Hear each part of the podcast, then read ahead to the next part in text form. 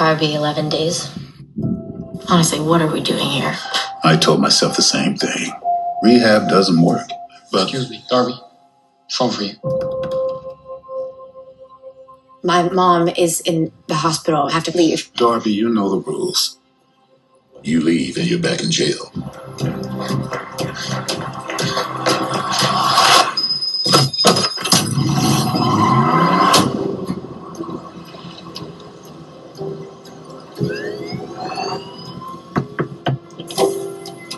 Road's closed. I have to get to Salt Lake City. No one's getting through until the storm passes. I opened up the visitor center for some folks. and Waited out there. So what's your name? Darby. Sandy. Ed, I'm Ash. Bars? Do you have the Wi Fi? No, there's no Wi-Fi. I got one bar by the tree for about 10 seconds.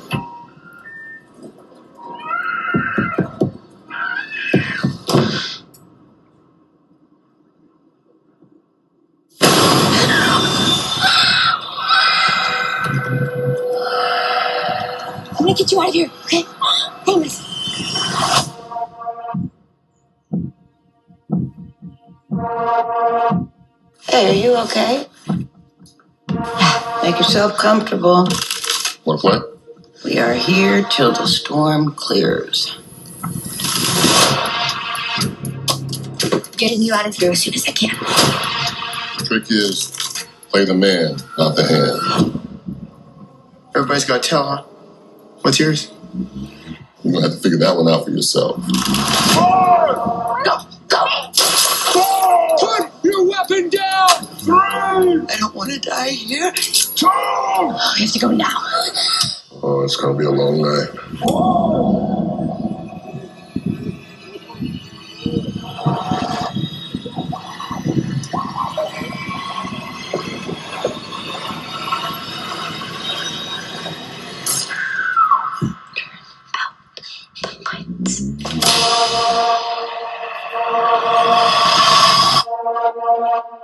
Hello and welcome to Max and Jason Watch a Movie. I'm Max, and it's just me in Lord Movie Studios this week. There are reasons, audience. Uh, my co-host and I have been traveling a lot this summer, or, otherwise attending to end of summer or is it early fall activities. It's hard for me to edit on the road. I haven't quite mastered editing on my laptop. I will try, audience, to master laptop editing in the future and laptop recording. It just hasn't been very easy to do. Uh, the rest of October should be pretty smooth sailing, though. But before we get on to the show, let me do a little bit of housekeeping. Our last two Dirty Harry episodes, Sudden Impact and The Dead Pool, are recorded.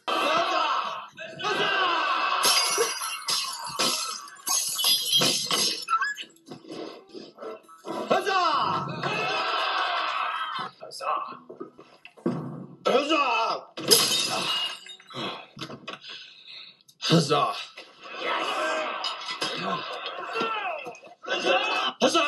And let me add my own very hearty huzzah to that compilation of huzzahs. The last two films just require a bit of editing. There is a catch, though, constant listener. The Harry Callahan saga won't be completed until November for you listeners. It will probably be done before then. But Jason and I and our guest host Anya really want to do the spooky season right, so the rest of the month of October will just be spooky season films, starting with this episode right now. And that episode is going to cover Hulu's fairly recent No Exit. Now, is this film an according to Hoyle spooky season film? I think so, but thrillers obviously always walk the line in that regard, don't they? IMDb gives No Exit a triple genre entry of drama, mystery, and thriller. So I think that allows me to consider it a reasonable Halloween entry. As anyone said a typical Halloween film must be supernatural or supernatural adjacent? I don't think so. No Exit was directed by Damien Power. I think that name sounds a bit like a superhero name, or maybe a supervillain. The film is based on a novel by Taylor Adams, which I read prior to this recording, and I'll talk about that later. Screenplay adapted by Andrew Barrer and Gabriel Ferrari. Barrer, I'm sorry, Barrer and Ferrari have, I think, really pushed the limits of adaptation in their script treatment, but I think remained overall quite true to every major beat and emotional resonance of the novel. But as I said, I'll talk about that more later. The film stars Havana Rose Liu as Darby, Danny Ramirez as Ash, Ashley, as well, is the full name in the novel. David Rysdahl as Lars, and Mila Harris as Jay, Dennis Haysbert as Ed, the voice of, I think, Prudential Insurance. I could be wrong about that. But a great narrator and a great actor. Dale Dickey. This name sounds a little bit more like a porn actor or actress to me. I mean, I think. I've never, of course, watched any such film. Eh, she stars as Sandy. Benedict Wall as Corporal Ron Hill, a state trooper in the state of California, I think. James Galen as Dr. Bill, Lisa Zhang as Devon, and Huilin Ao as Darby's mother. And that probs, as the kids say, is as deep as we need to dive into the cast. Out of the gate, let me just say that I think Havana Rose Liu is a talent to watch. Her IMDb page suggests she began her entertainment career as a model, but it sounds like she's one of those uh, showbiz kids who can do. eh, She's like a talent polymath. She sings, she dances, she acts, and models. And I suspect Liu is an actress who is going places. I hope I'm right about this. Liu has only seven credits to her name. Two of those are short films, and and she has a couple of episodes of The Chair, uh, which is I think a Netflix drama starring Sandra Oh, who is also a gem. Uh, that said, the work seems quirky and interesting. I think Liu has a good eye, and she's a great actress. And, and like I said, I, I really think the kid's going places. No Exit is a special kind of small space, small cast, almost claustrophobic thriller. There are, in my opinion, th- I'm sorry, these are, in my opinion, some of the best and probably the hardest kinds of thrillers to make. In addition to the film's general thriller aspects, No Exit also incorporates elements of noir film traditions and elements. If the film isn't firmly in the noir category, it is definitely noir adjacent. According to the Encyclopedia Britannica, which is a strange place to find this, I think, uh, but it's what popped up first in my searching. A film noir is a style of filmmaking characterized by such elements as cynical heroes, stark lighting effects, frequent use of flashbacks, intricate plots, and an underlying exist- existential angst. I think all these elements are present in No Exit. It is dark, it is brooding, its lighting is stark, and its palette is really muted.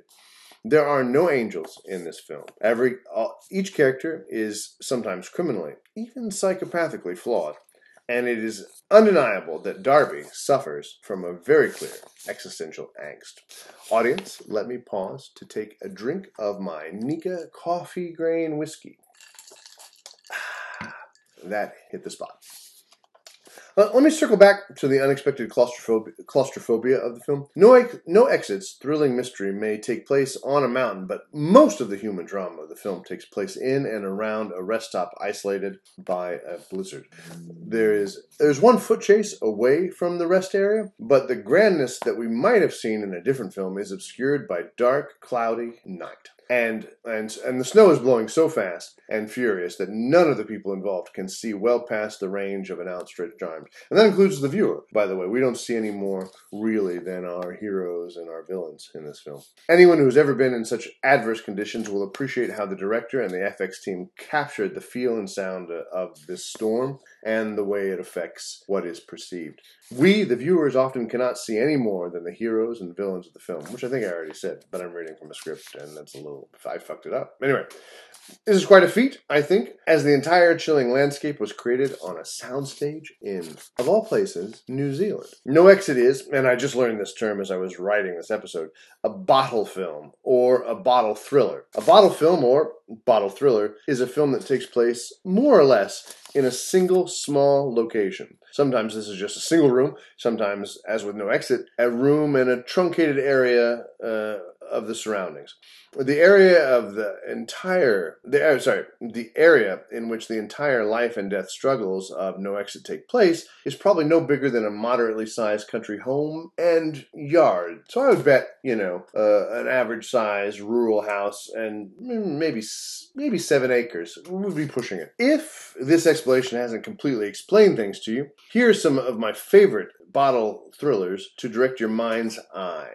Reservoir Dogs, Clue, Stagecoach. Now, possibly that's a stretch, but I'm I'm willing to defend the designation. If you want to write me, write the podcast, or challenge this, I- I'm willing to have that argument with you, and I hope you do. I hope you do challenge me.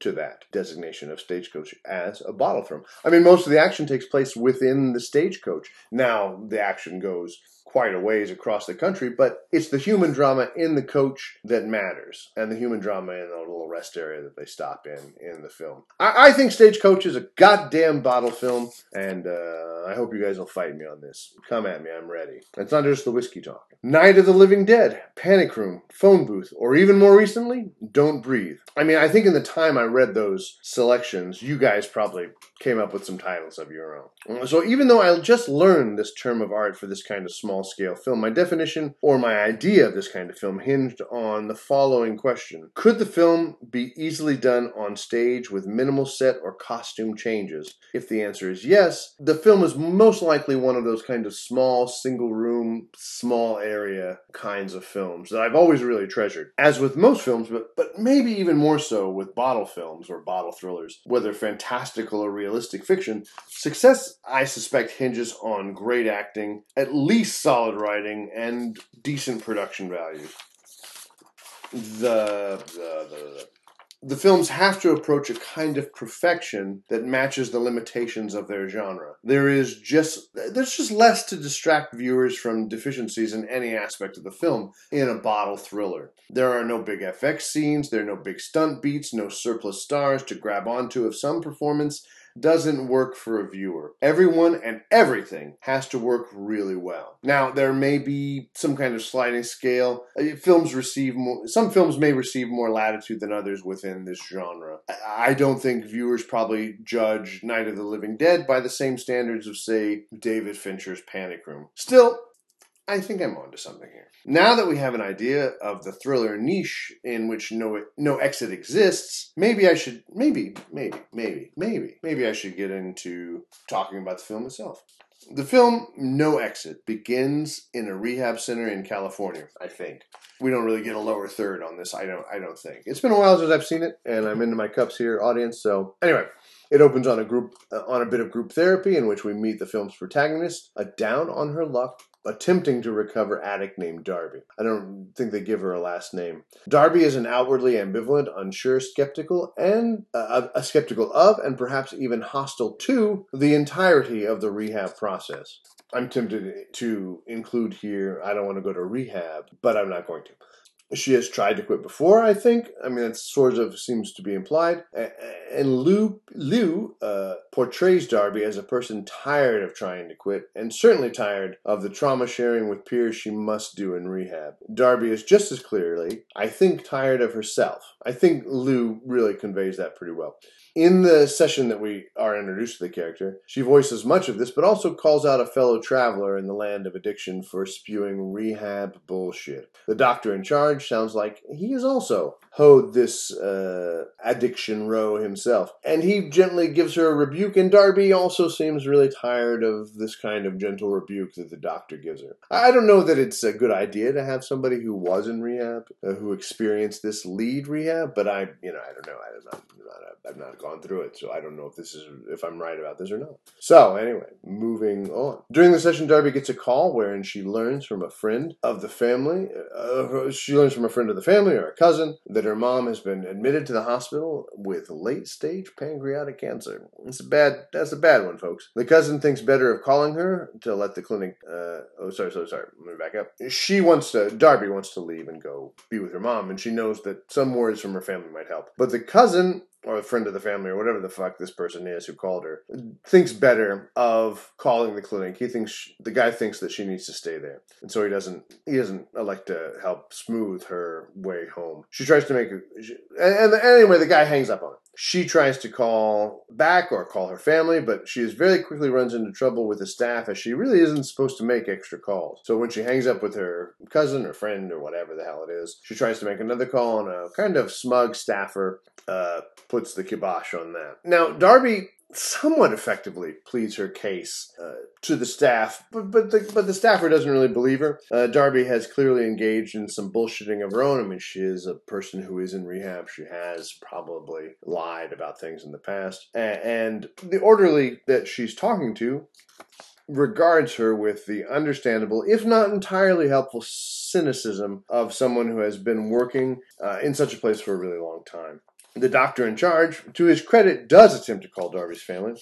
Her family does not pick up or reach out. Again, I found this to be I found this to be a very real reaction that was both entirely understandable for Darby's Dar, for Darby's family to do, and entirely painful to watch Darby's reaction to this essential rejection of her by her family.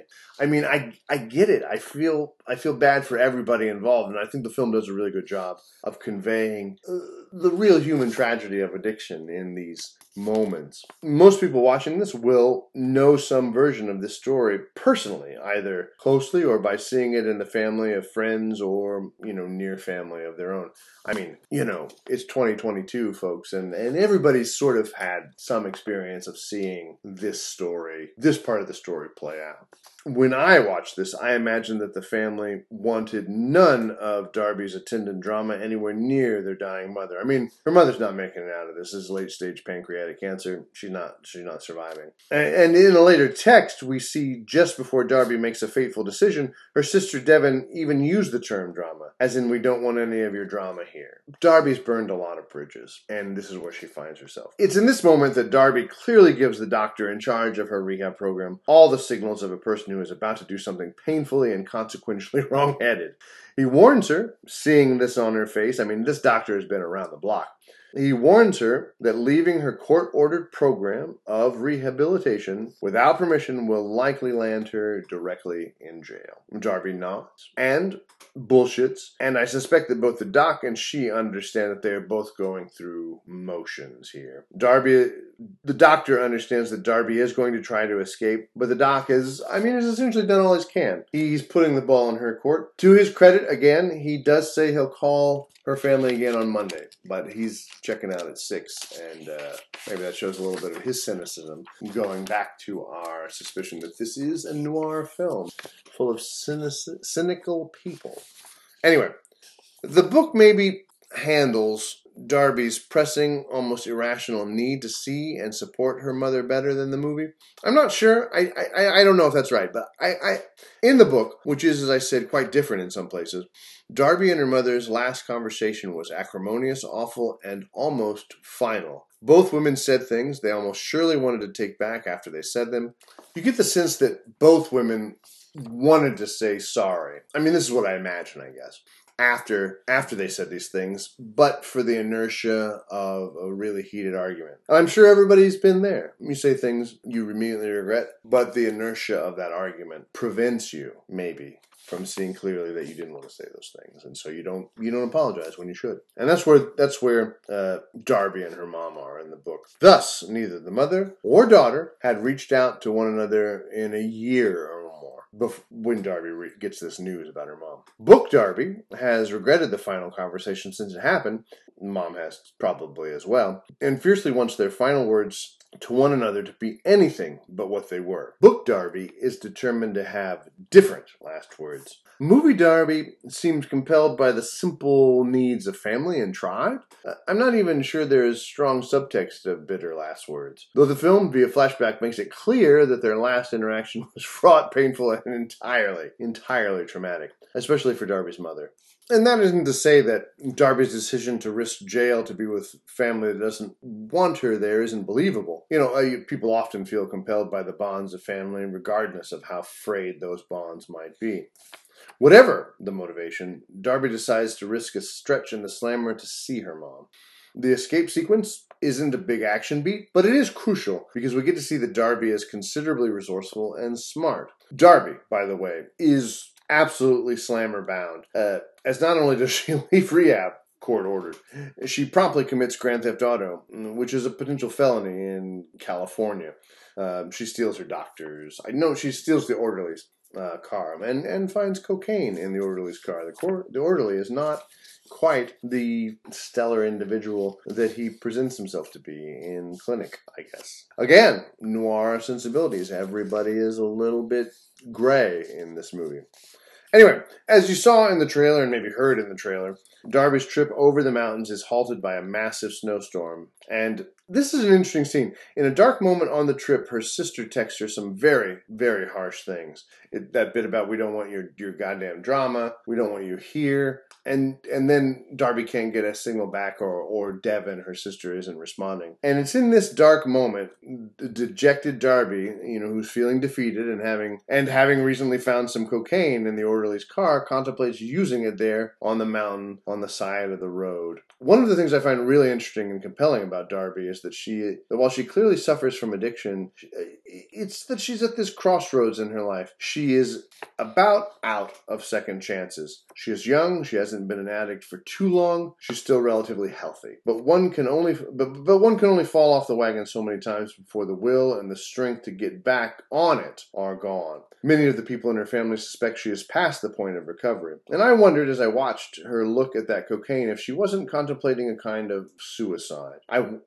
if the cocaine, there's quite a lot of it, uh, didn't kill her outright, I suspected that if she took it, she would never come out of her addiction again. And I think that that's what she's sort of kind of looking at when she's looking at this cocaine. She's been rejected by her family yet again. And some of this, that's the other drama. If you if you kind of pay attention and you accept the film, the film's premise fully, the drama of the film is that some of this behavior of her family is the family sort of protecting itself from the emotional trauma of Darby. They do love her, but it's hard to watch somebody you love damage themselves, and they're kind of done with it. And, and I think Darby gets this in this scene, and and but it, it's it's an interesting moment. And what I thought about this scene, and Havana Rose Liu does this really well. This is sort of her to be or not to be moment, where she decides, sort of. She doesn't really make the decision here whether or not she's going to live or die. She's saved from making the decision in this moment by a passing state trooper who informs her that she has to take shelter at a rest stop or go back down the mountain. Darby elects to go forward to the rest area, and it's there that Darby must, must take shelter with four other people, strangers. So, while Darby is attempting to get a cell signal, she hears some noise from the white panel van covered in construction company logos. Looking into the back, curious, Darby's still a little curious, even though she's sad and all these things that are going on in her life. Uh, she is shocked by a hand smacking the back window of the van. To her dismay, Darby discovers a half-bound child in the, in the van. And that is all the detail I want to go into here. No Exit is, no X is still fairly new, and I don't really want to spoil it spoil any of the thriller's gruesome and, and entirely genuine surprises. For some reason, Darby has decided to try to save a little girl she does not know we, the viewer, are about to find out at least one person's answer to the film's tagline How far would you go for a stranger? One thing I will say is that I found Darby to be an entirely fascinating character to watch. Uh, she is tenacious, rash, resourceful, and finds believable reserves of strength and courage in some harrowing spots. She is also, and also believably, a bit foolish. All these traits are maybe, just maybe, necessary to decide to try to save someone against impossible odds. It probably also helps that Darby has the toughness of a consistent survivor. No exit almost as certainly succeeds or fails based on the strength of the lead. I think the casting director scored big by choosing Havana Rose Liu as the indomitable Darby. I thought Liu captured perfectly the emotional turmoil of some of someone at Darby's particular crossroads. She believably shows that Darby has all the attributes to beat her addiction. You know, with the right milieu, the right support, she she has a chance. But at the same time, Liu shows how close Darby is to falling down a hole she won't emerge from. The quest stands upon the edge of a knife Stray but a little, and it will fail to the ruin of all.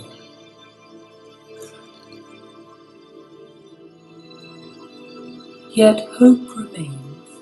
Liu gives us a Darby that we really root for. But the film gives us a Darby where we understand why a lot of other people aren't rooting for her. And I think that's a that's a subtle trick.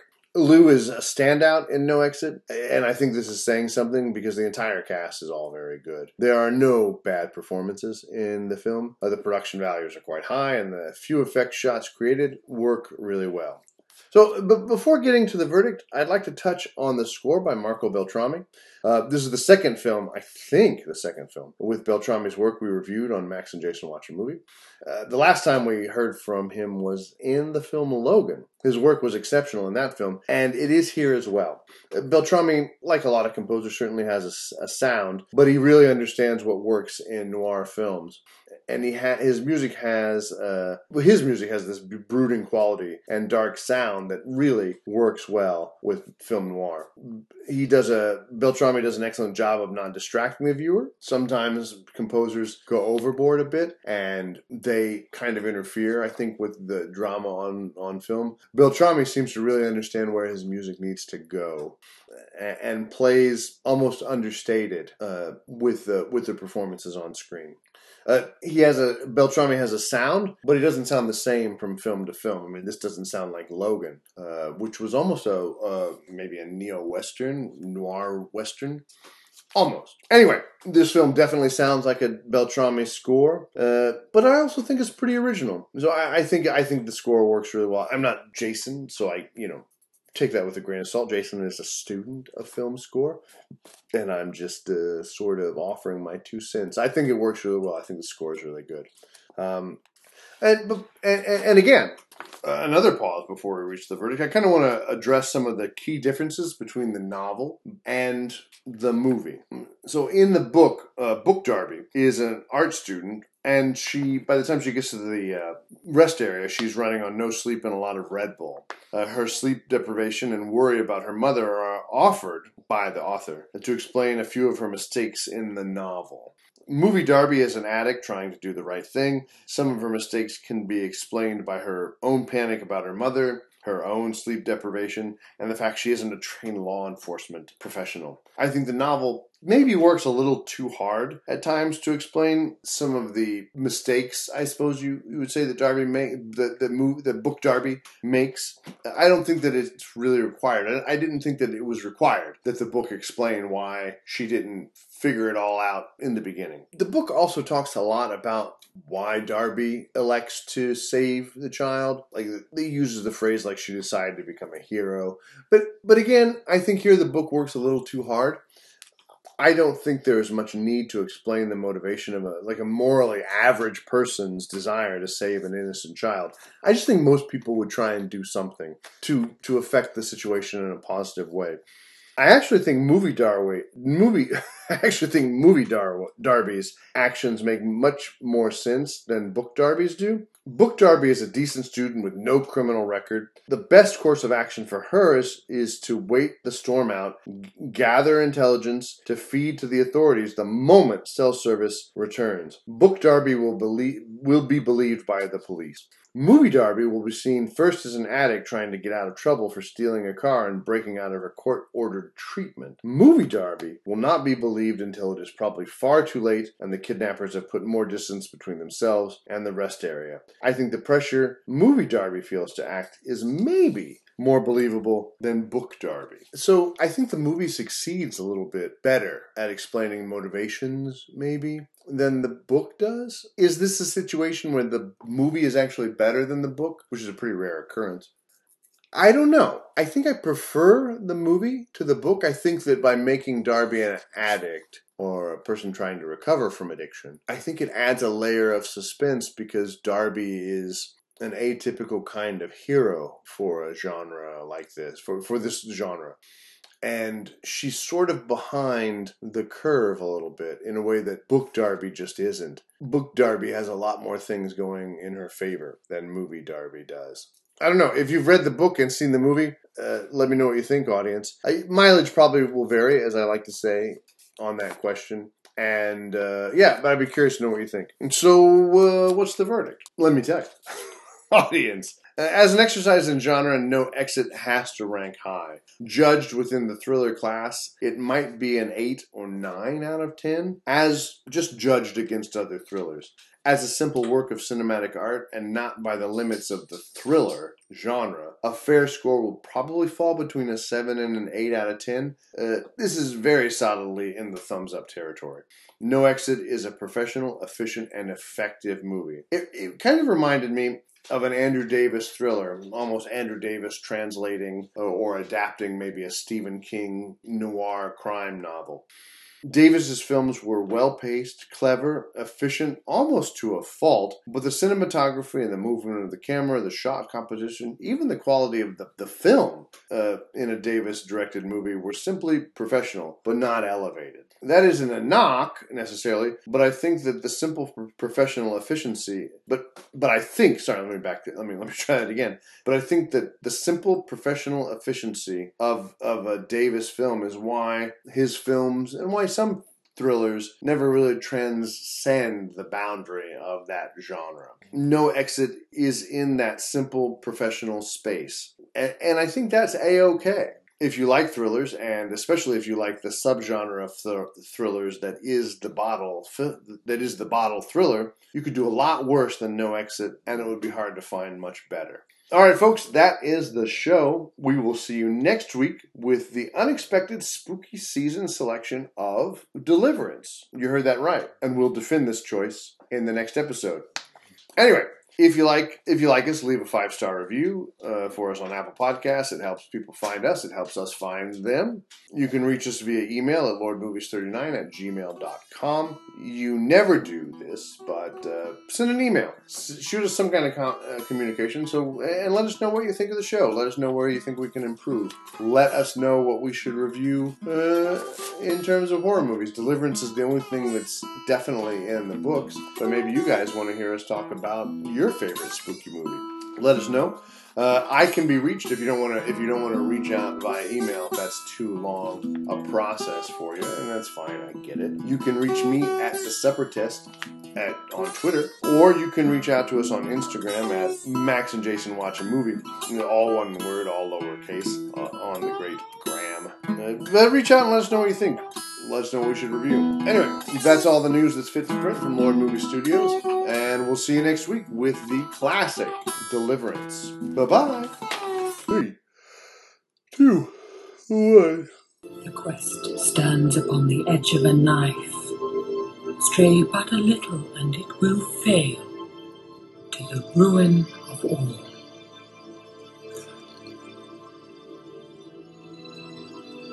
Yet hope remains.